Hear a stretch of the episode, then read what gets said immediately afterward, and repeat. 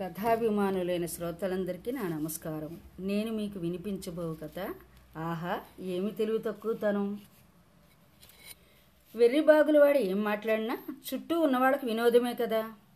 కాసయ్య చుట్టూ చేరినవారు కూడా రకరకాల మాటలతో అతడిని ఆట పట్టిస్తున్నారు.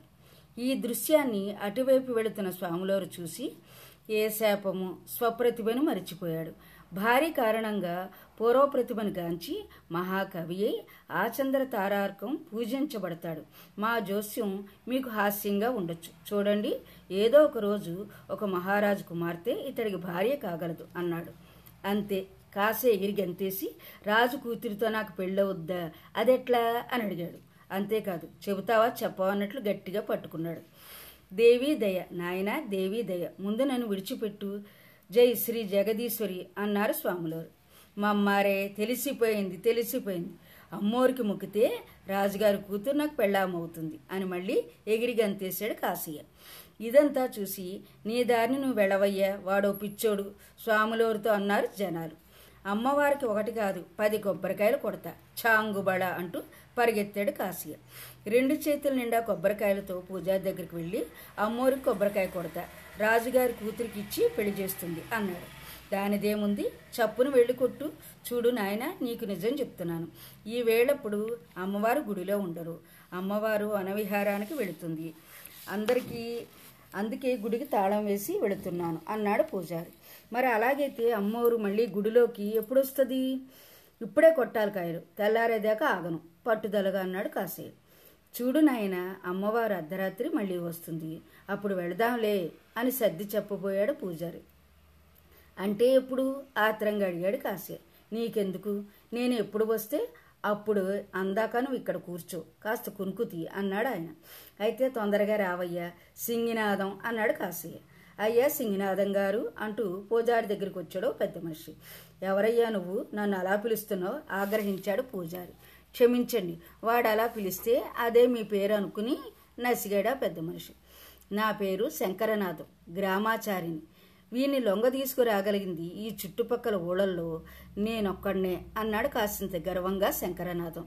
ప్రత్యక్షంగా చూశానులేండి ఈ కానుకలు తీసుకుని నాకు ఒక సహాయం చేయాలి అని కానుకలు చేతిలో పెట్టాడు పెద్ద మనిషి. ఇది చూసి శంకరనాథానికి సంతోషంతో కళ్ళు బయర్లు కమ్మాయి ఈయనెవరు? ఎందుకు వచ్చాడు ఎందుకు ఇచ్చాడు అన్నట్లుగా చూసి ఇంత డబ్బా మీరింతవారు అనుకోలేదు. మీకు నేను ఏం చేసి పెట్టాలి? అని అడిగాడు. మా యజమాని తీసుకుని మళ్ళీ ఇక్కడకు వస్తాను. వీన్ని ఎక్కడికి పోకుండా చూసి మాకు అప్పగించాలి అన్నాడు కాసేని ఉద్దేశించి. ఎక్కడి నుంచో రావడం ఏంటి? తన చేతిలో విలువైన కానుకలు పెట్టడం ఏమిటి? ఎందుకు కొరగాని పిచ్చివాడిని అప్పగించమని అడగడం ఏమిటి? అంతా ఆశ్చర్యంగా ఉంది అయోమయంగా ఉంది. అదే అడిగాడు.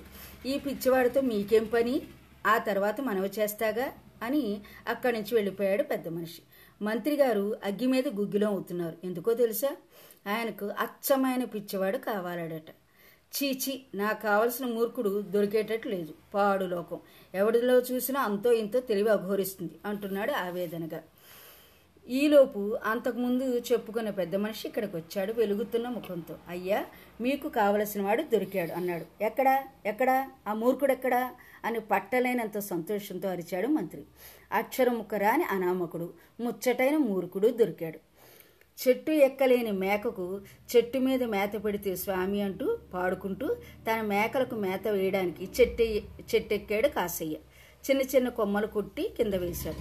ఈలోపు కొందరు వచ్చి వాడిని ఎత్తుకెళ్ళారు. కాసయ్య అరిచినా ప్రయోజనం లేకపోయింది. ఈలోపు అతడి బుర్రలో ఒక ఆలోచన వేసింది తాను కూర్చున్న కొమ్మను నరుక్కుంటూ ఈ కొమ్మ నేను ఒకేసారి కిందకి వెళతాం. ఇప్పుడు ఎలా ఎత్తుకుపోతారో చూస్తాను అనుకున్నాడు. ఈలోపు అక్కడికి మంత్రిగారు తన పరివారంతో వచ్చాడు.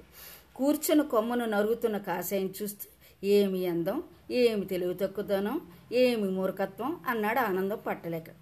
అప్పుడే సంతోషించకండి. వాడి కింద పడితే కాళ్ళు చేతులు విరిగి మనకు పనికి రాకుండా పోతాడు. పడకుండా పట్టుకోరండి అని సలహా ఇచ్చాడు మంత్రిగారు ఆంతరంగికుడు. అవును. ఇంతకు నీ పేరేమిటి? అని కాశీని అడిగాడు మంత్రి. కాలు ఎత్తి చూపాడు కాశీయ మంత్రిగారు అదిరిపడ్డాడు. తన పేరు నోటితో చెప్పవద్దన్నారు కదా వాడు కాలితో చెప్తున్నాడు అని వివరించాడు పూజారి. అద్గది దీనికి డూ పెట్టుకో డూ ఎట్టుకో అన్నాడు కాశయ్య. చూసారా అది వాడి కాలు.